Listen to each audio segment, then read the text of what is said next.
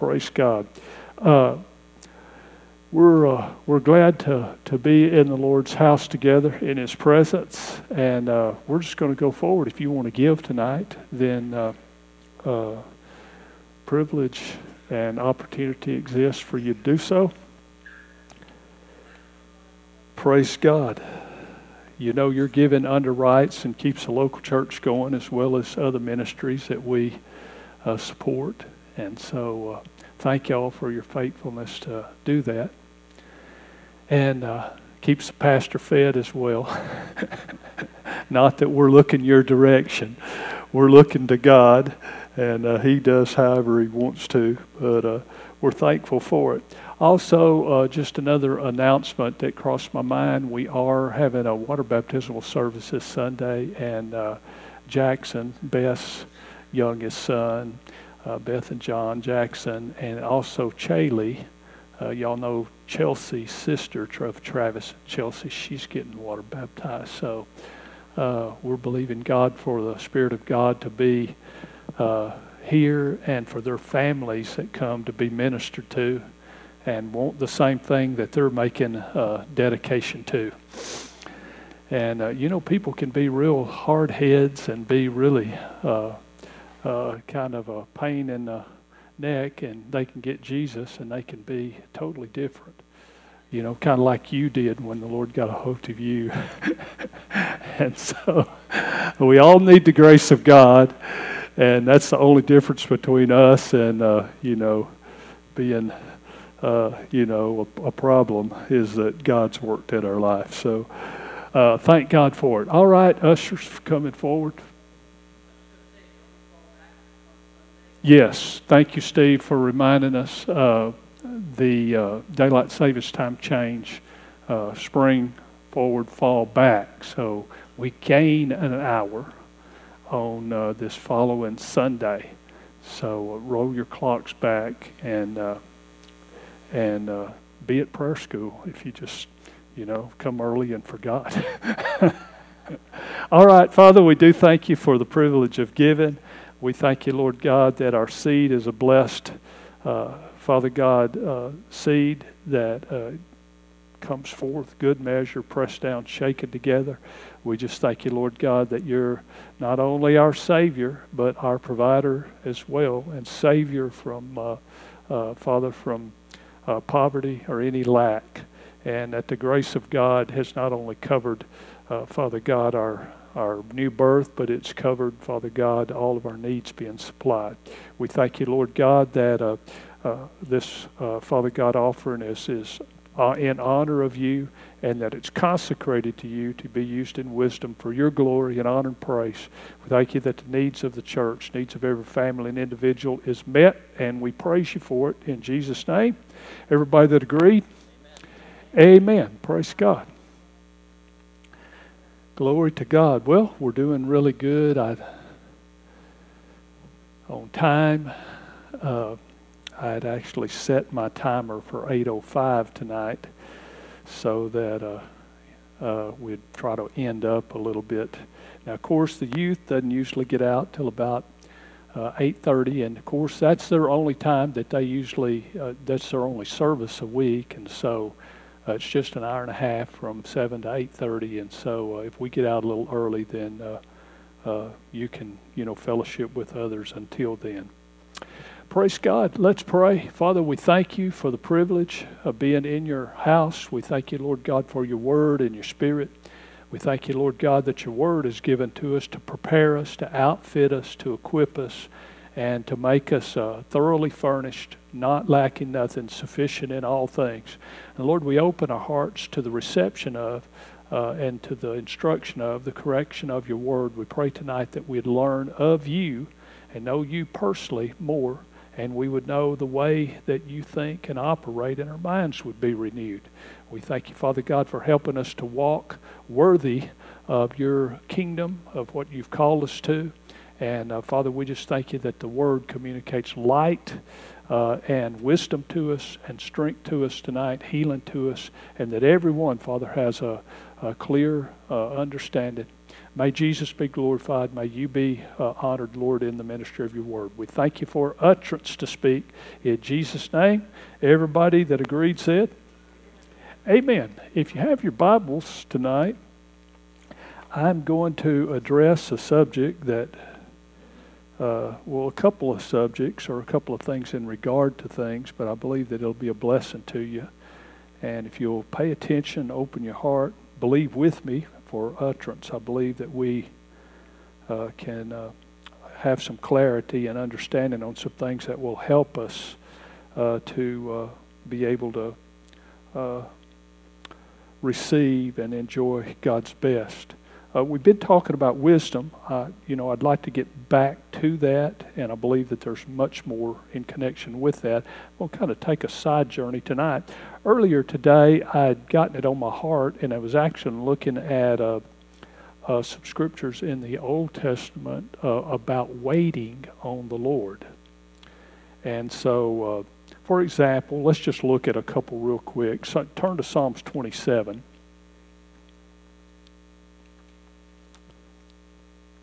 And notice something that the Lord said here. Psalms twenty-seven, last verse. Other translations will say hope or expect uh, and things in regard to that. The margin of my Bible, where it says in verse fourteen, it says wait. The margin of my Bible says wait in faith on the Lord. Be of good courage, uh, we would say be encouraged, and he shall strengthen your heart. Wait, I say, on the Lord. Can you say amen to the reading of God's word? And then, uh, for example, turn to just a few pages over to Psalms thirty-seven, and you'll find scriptures like this, especially in the Psalms, but in other places throughout the word of God. Psalm, Psalms thirty-seven, verse nine. He again admonished us uh, about waiting on the Lord. Verse nine, he said, for evildoers shall be cut off, uh, but those that wait upon the Lord, they'll do what? They will inherit the earth.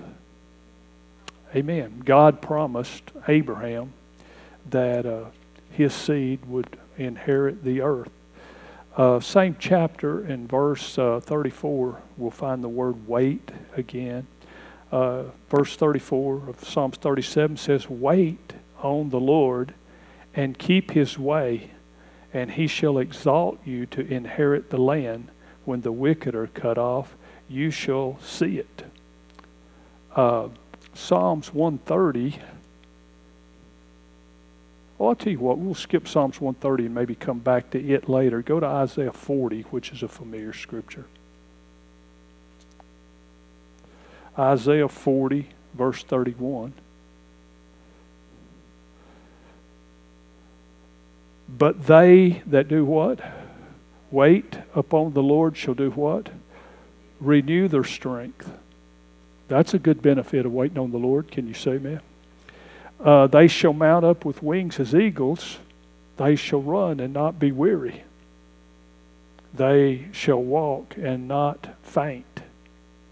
Let's go ahead and read Psalms one thirty, just so you can get a kind of a understanding or a memory uh remembering of about wait. Let's just read the whole psalm. Psalms one thirty. Out of the depths have I cried unto thee, O Lord. Lord, hear my voice. Let your ears be attentive to the voice of my supplications. If you, Lord, should mark iniquities, uh, O Lord, who shall stand? But there is forgiveness with you, that you may be feared. Aren't you glad? Verse five, I wait for the Lord. My soul doth wait, and in his word do I hope. My soul waits for the Lord more than they that watch for the morning. I say more than they that watch for the morning. Let Israel hope in the Lord, or wait on the Lord. For with the Lord there is mercy, and with him is plenteous redemption. Aren't you glad? And he shall redeem Israel from all of his iniquities. So uh, you can see uh, scriptures from the Hebrew Old Testament here that, uh, that we're admonished to wait on the Lord.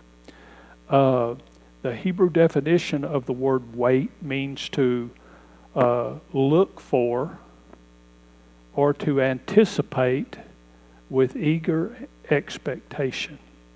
To wait for, to look for, or to anticipate with eager expectation. Strong says it means to look for or to hope. So when he said wait on the Lord, it means to look for the Lord uh, with eager expectation, or to hope or to anticipate uh, the Lord.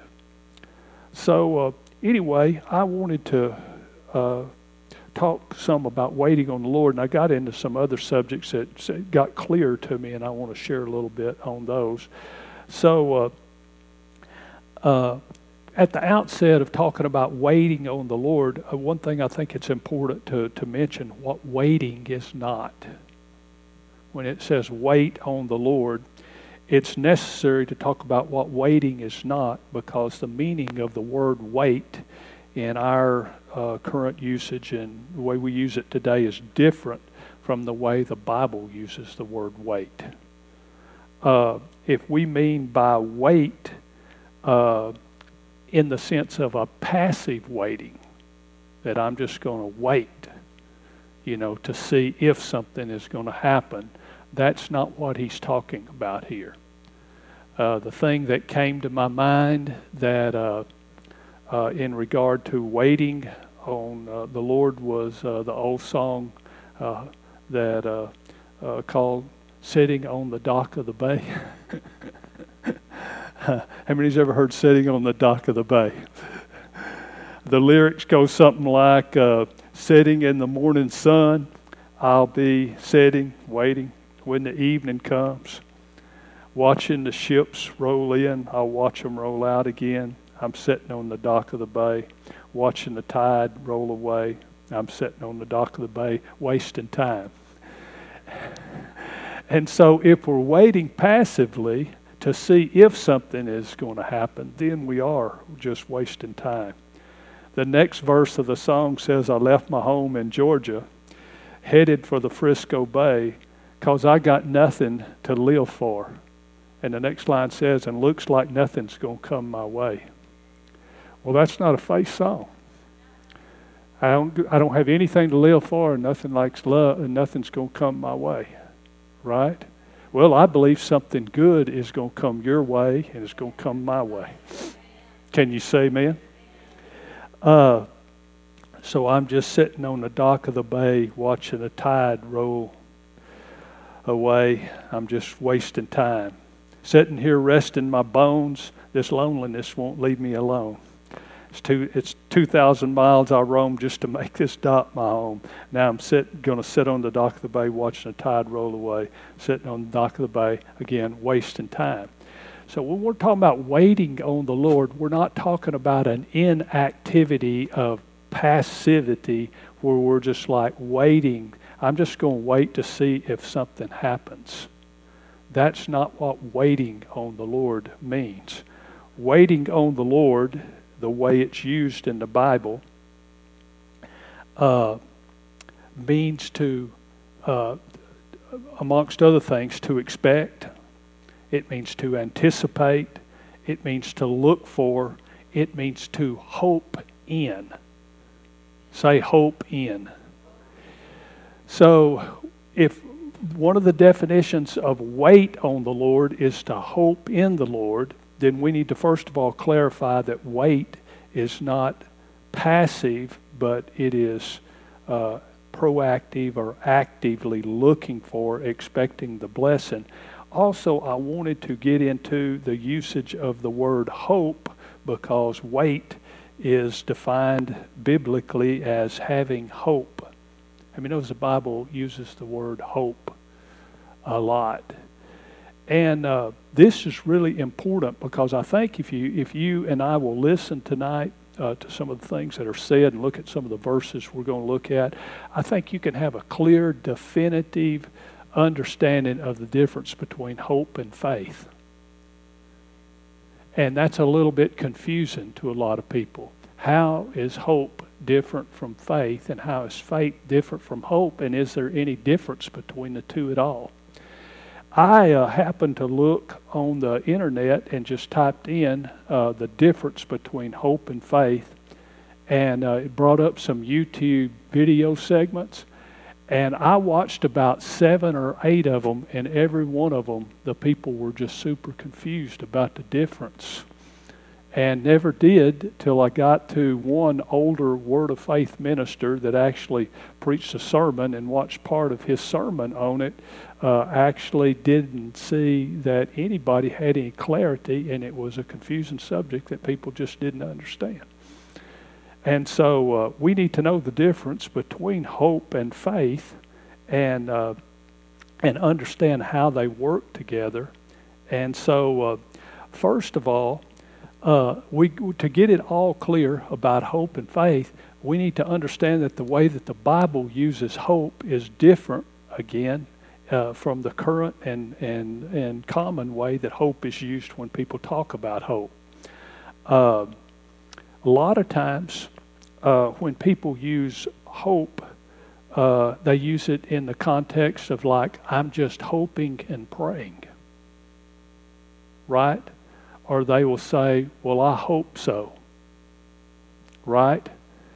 And when, they, when hope is used uh, in that sense, Uh, what hope really means is, I wish that that would be true, I want that to be true, or I desire that to be true, I hope that it happens.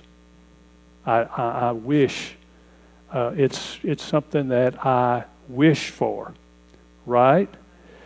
And so, uh, you know, probably one of the best words to use in connection with what hope means a lot of times when people use it is just wish. So on the lips of most people, hope signifies little more than a bare wish, and often with considerable fear that it will not be realized, being nothing better than a timid and a hesitant desire that something may be obtained.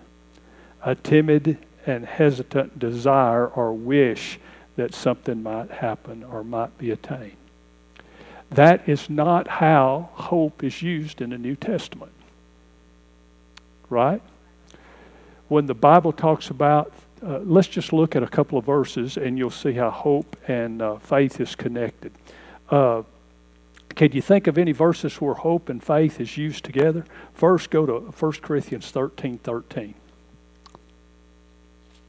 This is the, the ending of the passage on uh, uh the expose of divine love. And uh, Paul, of course, the love chapter is not really a chapter, it's part of a letter. And the love, uh, you know, expose is in the middle of uh, chapter, it's chapter thirteen, but it's in the middle, sandwiched between chapter twelve and chapter fourteen. And chapter twelve is about the body of Christ and the gifts of the Spirit and the ministry gifts. And then he talks about love. And then chapter fourteen, which it's all one letter, he talks about the, the rules and the principles that govern the operation, especially of the utterance gifts and tongues in the body of Christ, in the assembly, in private life, and in the assembly. And so uh, really, uh, you know, the First Corinthians thirteen is part of that larger Uh, letter that he's writing in connection with how the gifts of the Spirit operate. Does that make sense? Are you following with me with the thinking that we're talking about? And so, like, uh, I think, you know, one person said, he said, you know, before they uh, accepted, uh, you know, being filled with the Spirit and received uh, the gift of the Spirit with evidence speaking in tongues, he said, uh, Uh, we would uh, preach on First Corinthians chapter eleven on the Lord's Supper and have communion. And then he said we'd skip over chapter twelve, and then we'd preach on chapter thirteen uh, on walking in love, and then we'd skip over chapter fourteen, and then we'd preach, go to chapter fifteen and preach on the resurrection. And so they preached on First Corinthians eleven, thirteen, and fifteen, the odd numbers, but they didn't preach on twelve and fourteen, the even numbers. But praise God, we'll just preach on all of it, okay? Because it's all good and it's all right. And it's all of God. But uh, First Corinthians thirteen and thirteen, you know, a lot of times people have trouble with uh, interpreting rightly. Uh, he says in eight, uh, the eighth verse, he said, love never fails. Whether there be prophecies, they shall fail. Uh, prophecies are all going to be fulfilled at some point in the future. Are you still here? Uh, and there won't be any more prophecies. Whether there be tongues, which is, you know, utterances of, of you know, of God, they will cease. Uh, where there be knowledge, it will vanish away. Uh, he said, for we know in part and we prophesy in part. So he's saying these things, you know, even the word of knowledge is, is, is just a fragment of knowledge. It's a word or a part of knowledge. Uh, you know, it's not complete, right? And uh, he said, for we know in part, we prophesy in part, but when that which is perfect or complete is come, then that which is in part shall be, future tense, be done away with. A lot of times people say, well, now we have, I've heard people say, now we have the Word of God. We don't need these things in operation. Well, he said, when I was a child, I spake as a child. He's talking about one definitive time of his life. He said, I understood as a child, I thought as a child, but when I became a man, I put away childish things. People say, well, then these things are childish and they should be put away. That's not what he's talking about at all. As far as the next verse, what he applies this to is that we, uh, like, uh, like a child, has incomplete knowledge uh, at his time and don't understand like an adult would, and that childhood thinking changes as a person, or is supposed to change as a person matures. He said, verse twelve, now, say now, he said, we see through a glass darkly. People say, yeah, but, you know, well, if Paul saw through a glass darkly, then I'll guarantee you uh, that if Paul wrote half the New Testament and had multiple revelations from the Lord and didn't see everything clearly, then there's a lot that we don't see clearly. Can you say, man? He said, but then, he said, now, but then, he said, we'll see face to face.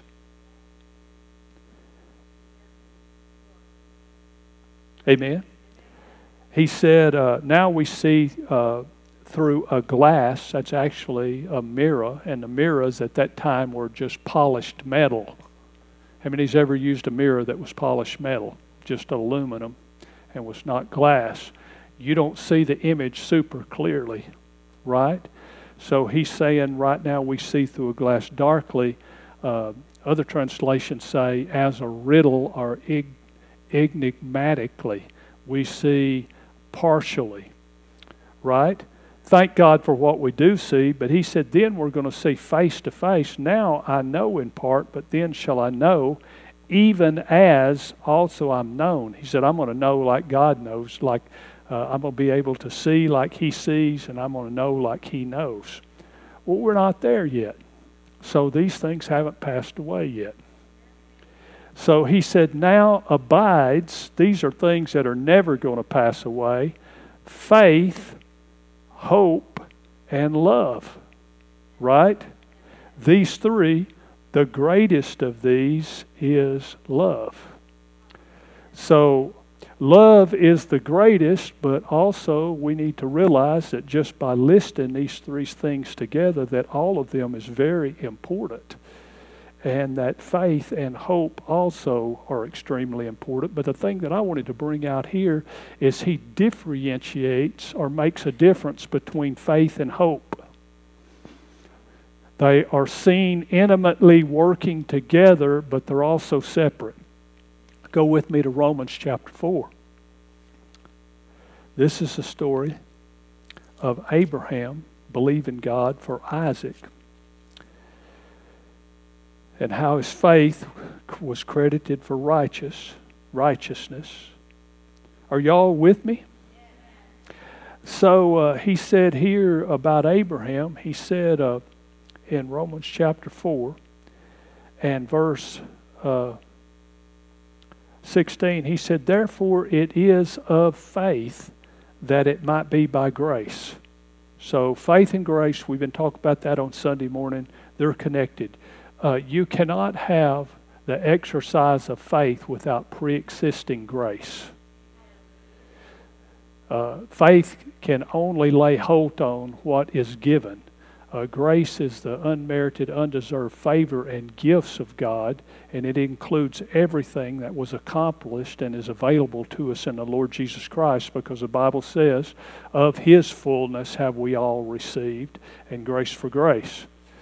Uh, you know, we're blessed with all spiritual blessings in the heavenly places. That'd be the same thing as saying that uh, we've been given all grace in the heavenlies in Christ Jesus.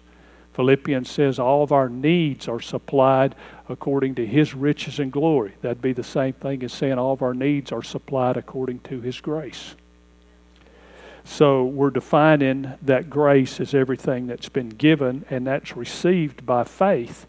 He said, to the end that the promise, so this is promise, there's a promise that's believed, and of course, uh, persuasion of the promise that, you know, causes uh, God to perform it. It says, to the end the promise might be sure to the seed, not to that only which is of the law, but to that which is of the faith of Abraham, who is the father of us all. As it is written, "I have made you a father of many nations." So this is what God said to Abraham. "I have made you a father of many nations," before whom he believed. So he had faith and believed what God had said. Even God, who quickens or makes alive the dead. And he said that because Sarah's womb was dead and Abraham was dead uh, in the sense of being able to bear children. God who makes alive the dead. I like that phrase. Uh, he can make a dead liver alive. Uh, he can make a dead, uh, uh, you know, uh, when you have diabetes, what is it? Insulin. But what is it that produces insulin? Your pancreas. He can make a, a pancreas alive.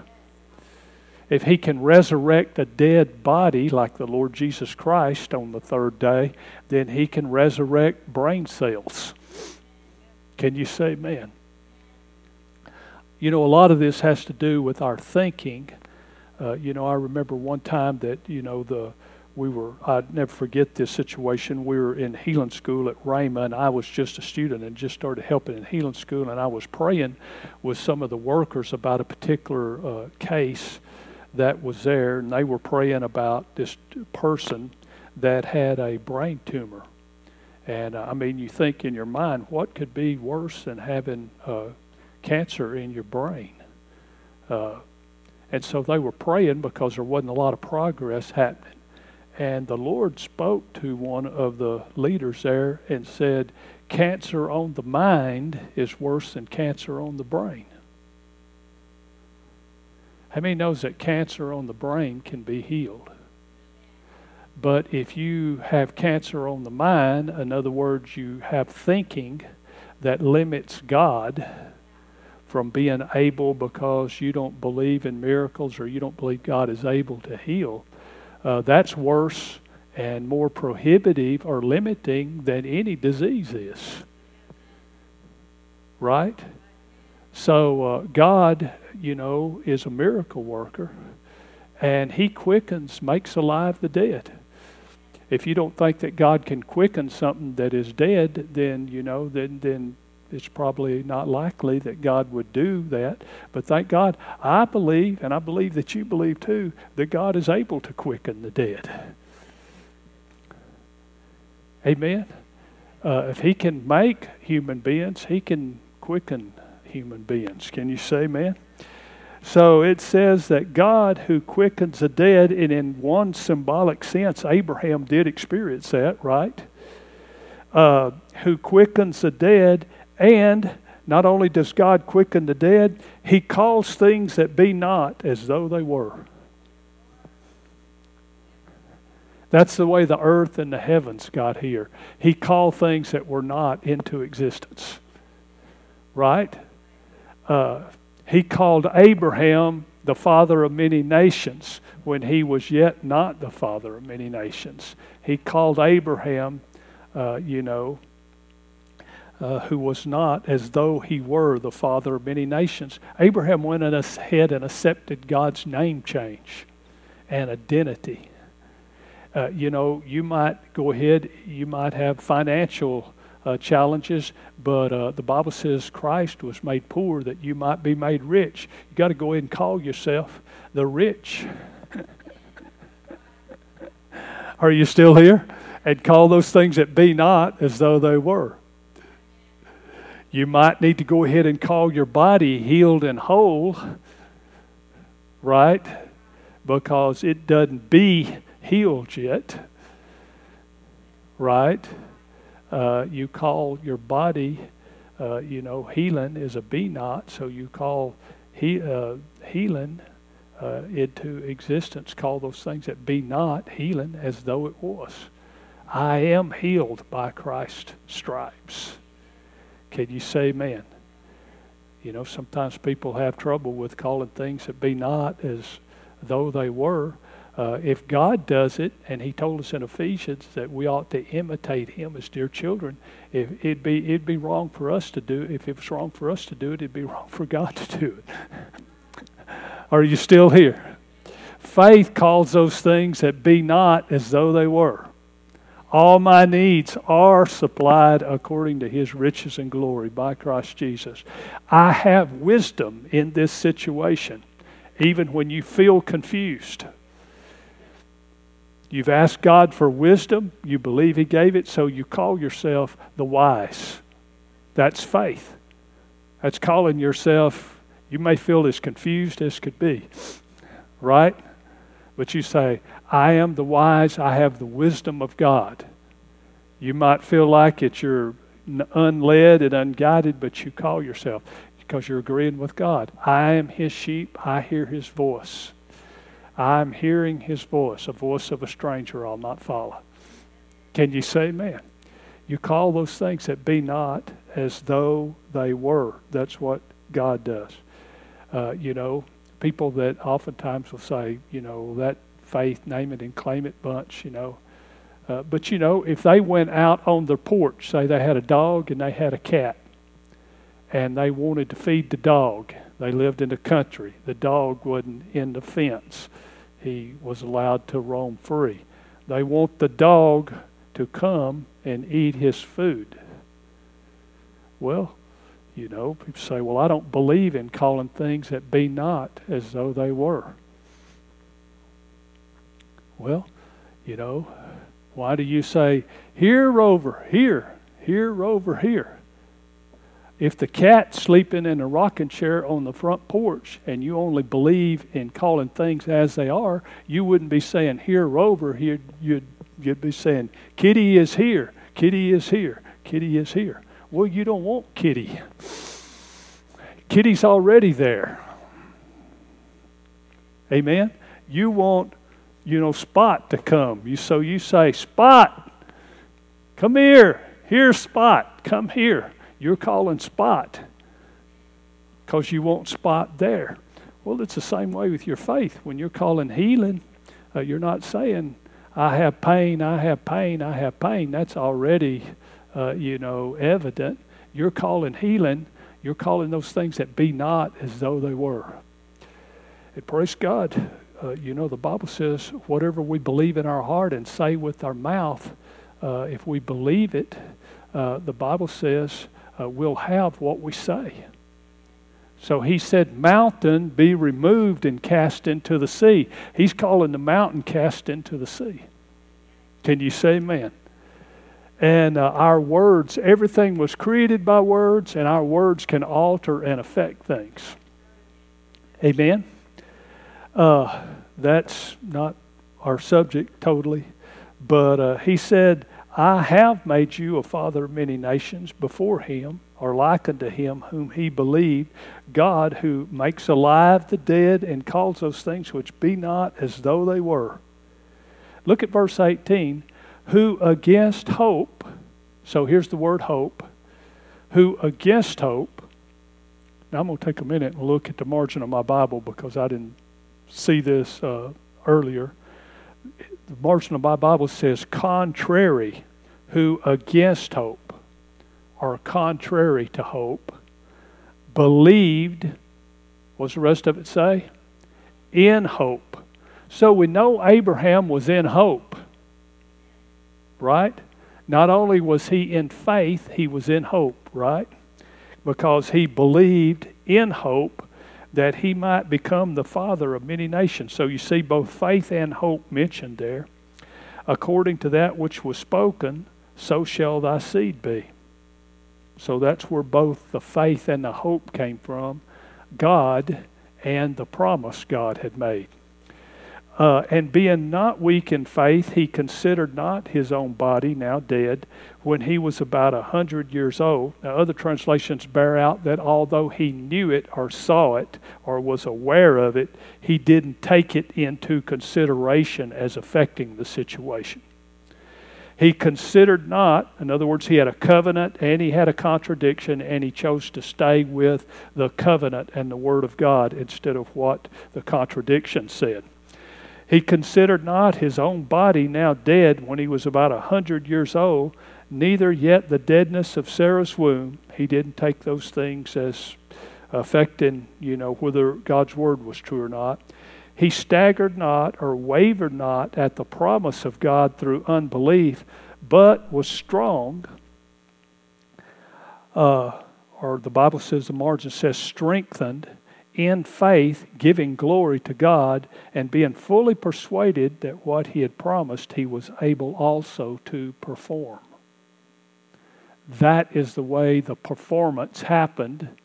It started with a promise, and the promise brought a persuasion to Abraham, and that persuasion is what opened the door for God to perform it. But I wanted you to see that both faith and hope was used in this classic story of Abraham's faith. Then go to Hebrews chapter one. We're talking about faith and hope. Hebrews chapter one.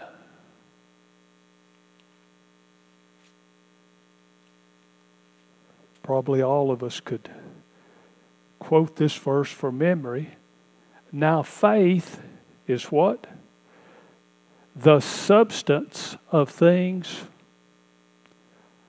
hoped for. Where did I tell you to go? Hebrews eleven one? Excuse me. Hebrews eleven one.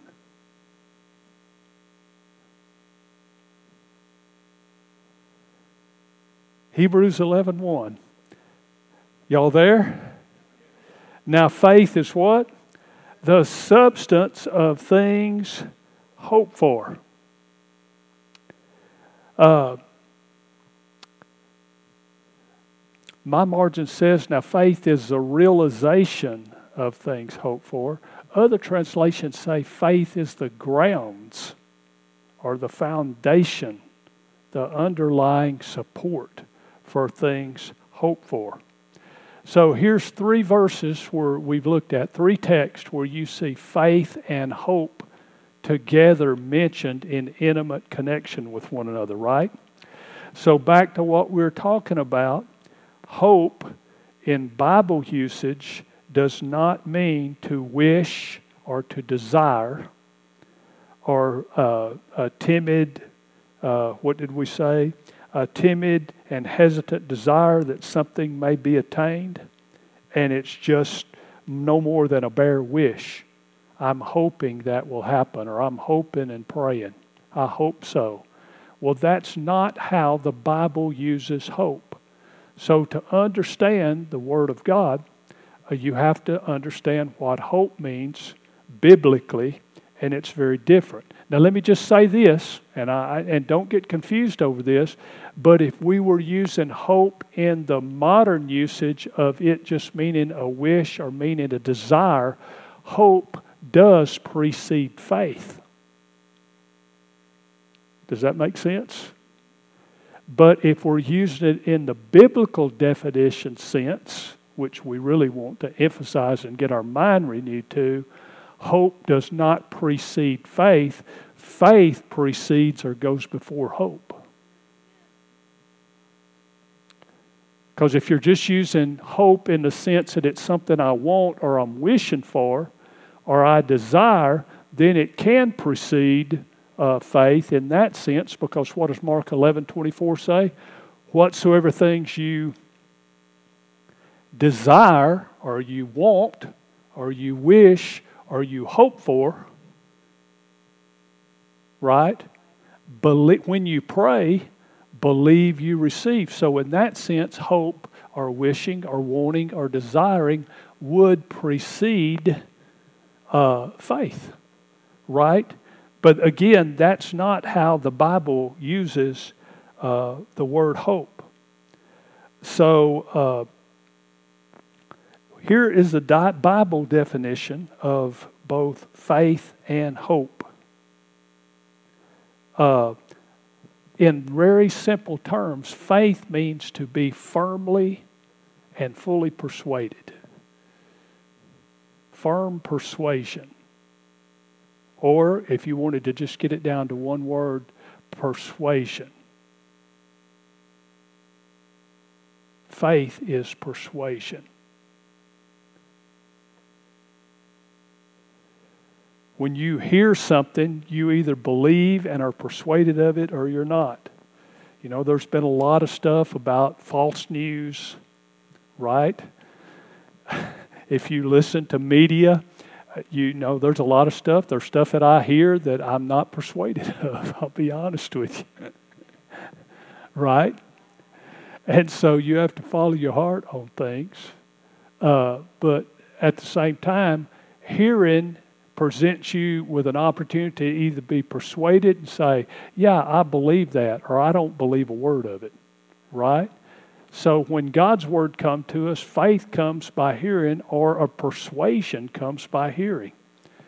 Whose report will you believe? The report precedes the believing, and without the report or the word, there can't be something you're persuaded of.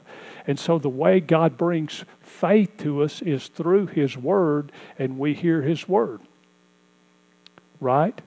Where the whole context is, is where, uh, you know, faith comes by hearing and hearing by the word. The rest of that context is, the earlier part of the chapter was, uh, you know, the context is, with the heart man believeth, with the mouth confession is made unto righteousness. And it talks about the good news of the gospel in the Lord Jesus Christ. I do believe that Jesus was God's Son. I believe that He became flesh and dwelt among men.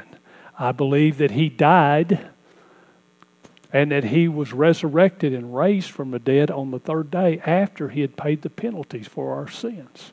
I'm persuaded of that, right? And so faith is a firm persuasion. So it means to believe, to trust, to be assured of, or have confidence. Hope means, this is the Bible use of hope, hope means to be confidently expecting and eagerly anticipating. Say confidently expecting. So faith means you're firmly persuaded, but hope means you're confidently expecting. So when the Bible uses hope, again, it's not using hope to mean wish or desire. It's using hope as a confident uh, expectation. So when the Bible says, like in Hebrews one, it says, now faith is the grounds or the foundation of things hoped for. It's saying what you're firmly persuaded of is the foundation or the grounds of what you're confidently going to expect. So your persuasion, what you believe, creates an expectation. So faith creates hope. So before you have hope or expectation, you've got faith, which is persuasion. Is that clear? I think that's pretty clear, right? And so anytime you have faith in place, it's going to produce, or, or a byproduct is going to be expectation, or it's going to be a confident anticipation of what you are believing. You're firmly persuaded of something, so you're confidently expecting something.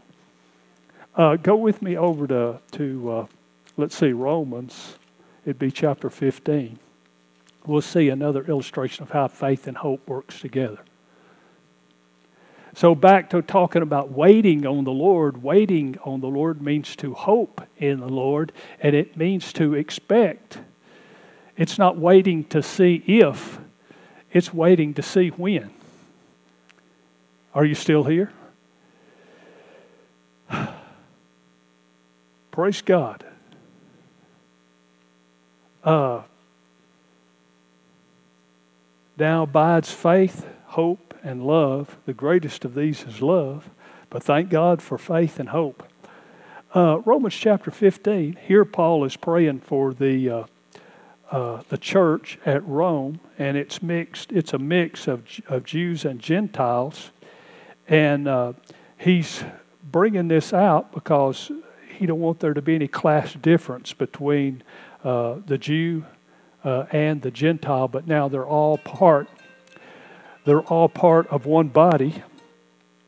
And uh, and so he says this, he says uh, to the church there, he says, uh, talking about prophecy that had went before, uh, verse seven, he said, "Wherefore receive ye one another, whether you're a Jew or a Gentile," because, uh, you know, one had come from a background of the law and the other hadn't, "as Christ also received us to the glory of God. Now I say that Jesus was a minister of the circumcision, that is the Jew, for the truth of God, to confirm the promises made to the Father, and that the Gentiles might glorify God for His mercy, as it is written, for this cause I will confess to thee." Um, he's quoting the Old Testament. "I will confess to thee among the Gentiles and sing unto thy name." How many's glad the Gentiles got included? Verse ten, "And again he said, Rejoice, ye Gentiles, with his people." So here's Jew and Gentile together rejoicing. Uh, he's, he's given prophecy, uh, Old Testament scriptures. "And again, praise the Lord, all ye Gentiles, and laud him, all ye people. Uh, again, Isaiah saith, There shall be a root of Jesse," talking about Jesus, uh, "as the son of David, and he that shall arise, shall rise to reign over the Gentiles. In him shall the Gentiles trust." Most translations say, "In him shall the Gentiles hope." Right? And then he takes off on that. "In him shall the Gentiles hope." And verse thirteen says, "Now the God of hope." God is called the God of hope, or the God that gives us confident expectation. So hope comes from God, and hope is a good thing. You know, the Bible says in Proverbs that hope deferred makes the heart sick, you know, because it's not realized what's desired or expected. But now the God of hope do what? Fill you with what? All joy and peace in believing. Right? "That you may do what? Abound in hope through the power of the Holy Ghost," or through the power of the Holy Spirit. So God is the God of hope. Now, if He wanted them all to be filled with joy and peace and believing, uh, shouldn't we also believe for the same thing? We should be filled with all joy and peace in believing. So when you believe on the Lord Jesus Christ, or you believe that you've received something, two things that accompany uh, those things, or three things that accompany it actually, is joy and peace. If you're persuaded of something, it's going to give you joy. Right? For example, if you like do like Mark eleven twenty-four, "Whatsoever things you desire when you pray, believe you receive them." If you believe that you receive them and they're yours, right, then it's going to give you joy and expectation, right, that you realize them. And it's going to give you peace and an absence of anxiety in, in also in, in not, because you believe that a thing is done, you're not going to be anxious about it in believing. That you may do what? Also, when you believe something, it's going to give you a confident expectation of what you're persuaded of. So it's going to give you joy, it's going to give you peace, and you are going to have hope when you have faith that precedes it. Can you say amen? So faith and hope work intimately together, and being persuaded of a thing is going to cause you to expect it. So faith is the grounds of things expected. Uh, if you're using hope in a common current language, desire or want, uh, that's not the Bible use of it. And uh, uh, when you do uh, get in faith, uh, it's going to Uh, bring about hope or confident expectation. Uh, just a couple more comments. Hope has to do with the future and has to do with promised good or blessings. So hope has to do, it's confidently looking forward, so it always deals with the future. Faith has a wider range than just the future. Faith will take in all the past, present, and future word spoken of the Lord and be and is persuaded of it. How many knows the Bible says, in the beginning God created heaven and earth? I believe that. That's faith. I don't have any hope in particular from that verse. It's a fact that I believe that happened in the past. So faith is a wider range than hope. Hope is future, and faith, uh, hope is looking for promise fulfilled in the goodness of God. Right? Uh, hope in this Bible usage is confident expectation. Uh, so hope has to do with the future. Faith has a wider range, past, present, and future. Uh, Some words of God do not give me hope, although usually adjacent accompanying promises do. Let me illustrate this quickly to you. This is First Peter, uh, Second Peter three. First, Second Peter three says, "By but the day of the Lord will come as a thief in the night." How many believe that? "In which the heavens will pass away with a great noise." How many believe that? "And the elements will melt with a fervent heat." How many believe that? Both the earth, but the, both the earth and the works that are in it will be burned up. How many believe that? I believe that, but does that give me any hope? What am I hoping for? Well, it don't tell me anything or promise me anything there that I'm to have hope. It just tells me the earth is going to burn. If that was the only verse in the Bible and it said the earth is going to burn up, I could believe it, but it doesn't necessarily give me hope. But if you read the rest of the context that goes with it, it says, "Therefore, since all these things will be dissolved, what manner of persons ought we to be in holy conduct and godliness?" Right?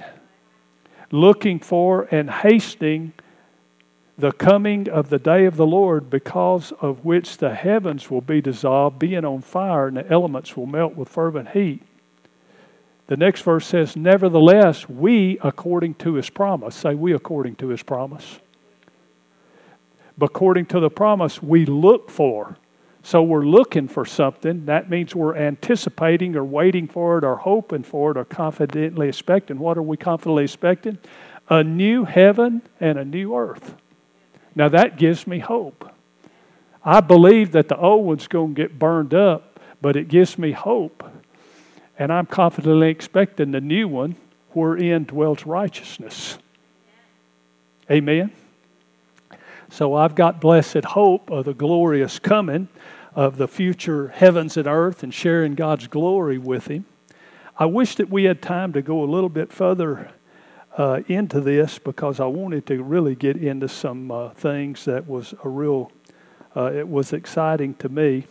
Uh, I'm going to finish with this last paragraph. Scriptural hope signifies a firm expectation and a confident anticipation of the things God has promised.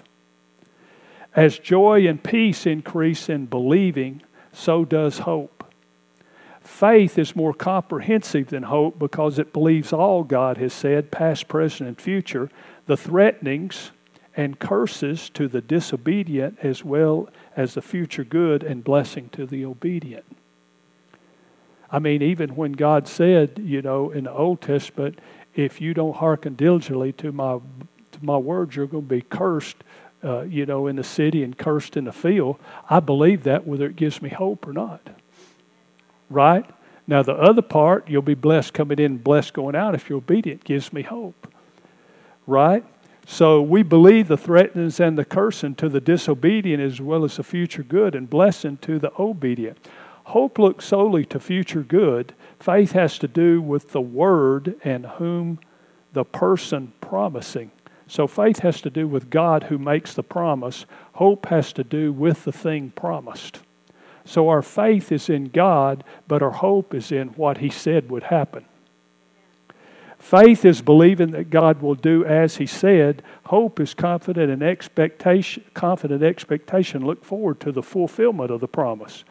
Again, both are intimately connected and work together for the fulfillment of God's promises. God and His Word are still the foundation and source of hope, but that comes to us through the avenue and the conduit of faith. It is impossible for hope to exist without preceding faith, and it's impossible that faith uh, does not create the byproduct of joy, peace, and faith. So, we like hope.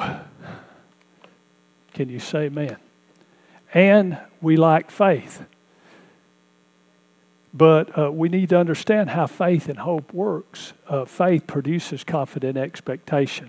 And I wanted to talk about uh, how that comes about because uh, there's some real, uh, you know, things, uh, you know, in our life when that hope is uh, anticipatory, that hope is is that confident expectation of what's coming there. God is a God of hope, and He can and will fill us with all hope in believing. Amen. How many uh, will enjoy the, you know, the Bible calls the second return of Christ that blessed hope. Confident expectation. And confident expectation, it almost pulls you into and motivates you into what lies ahead. So we need to have great hope. Uh, you know, the Bible said the Gentiles before Christ coming were without hope in this world. Now we have great hope in Christ. And we are people to be filled. The God of hope is to fill us with all joy and peace and believing, and we are to abound in hope. So let's not knock hope. Hope is future tense. Faith is present tense and receives. Uh, but hope is generated by faith, and we can be rejoicing Uh, expectantly and anticipating the fulfillment of the blessings of God. Can you say amen? Can you understand the difference between faith and hope now? Praise God. So uh, faith is what receives or lays hold on the blessings of God. Back to wish, wish and desire, whatsoever things you desire. Desire can identify what's needed, but it don't have the power to appropriate it or take it. Faith takes what desire identifies. But then once faith takes it, it creates and, and brings into and generates hope, which is a confident expectation of it. So first there's desire, then there is faith, and then faith brings about hope, and hope uh, is a confident expectation until the manifestation or the realization of it comes, the having of it comes. Amen? And so nothing, uh, you know, will keep us from being hopeless if we stay hooked up with the God of hope and stay focused on the Word of God, which is the, the Word that gives us hope. Amen? Stand up with us. Praise the Lord. Say it with me. I am abounding in hope. I'm filled with all joy and peace in believing, and I abound in hope through the power of the Holy Spirit. Amen. So God is a God of hope. So what needs to happen if you're hopeless? You need to get around the God of hope. Amen. And it'll lift you up so that you have confident expectation that good is going to happen. And uh, that'll make you a happy Christian and a good witness. Amen. Father, we do thank you for filling us, you the God of hope, with all joy and peace in believing so that we abound in hope. And Father, we thank you that your promises and your faithfulness in which we've been firmly persuaded of uh, engender in us a strong, confident expectation of future good. And uh, we thank you, Father God, for all the blessings that are coming our way as we believe, as we have joy, that we have peace, and that we have hope. We thank you for it in Jesus' name. Amen. Praise God. Well, hopefully this uh, helped you to clarify the difference between faith and hope. God bless you. You're dismissed. This message has been brought to you by Faith Builders Family Church. To learn more, please visit our website, w w w dot faith builders church dot net.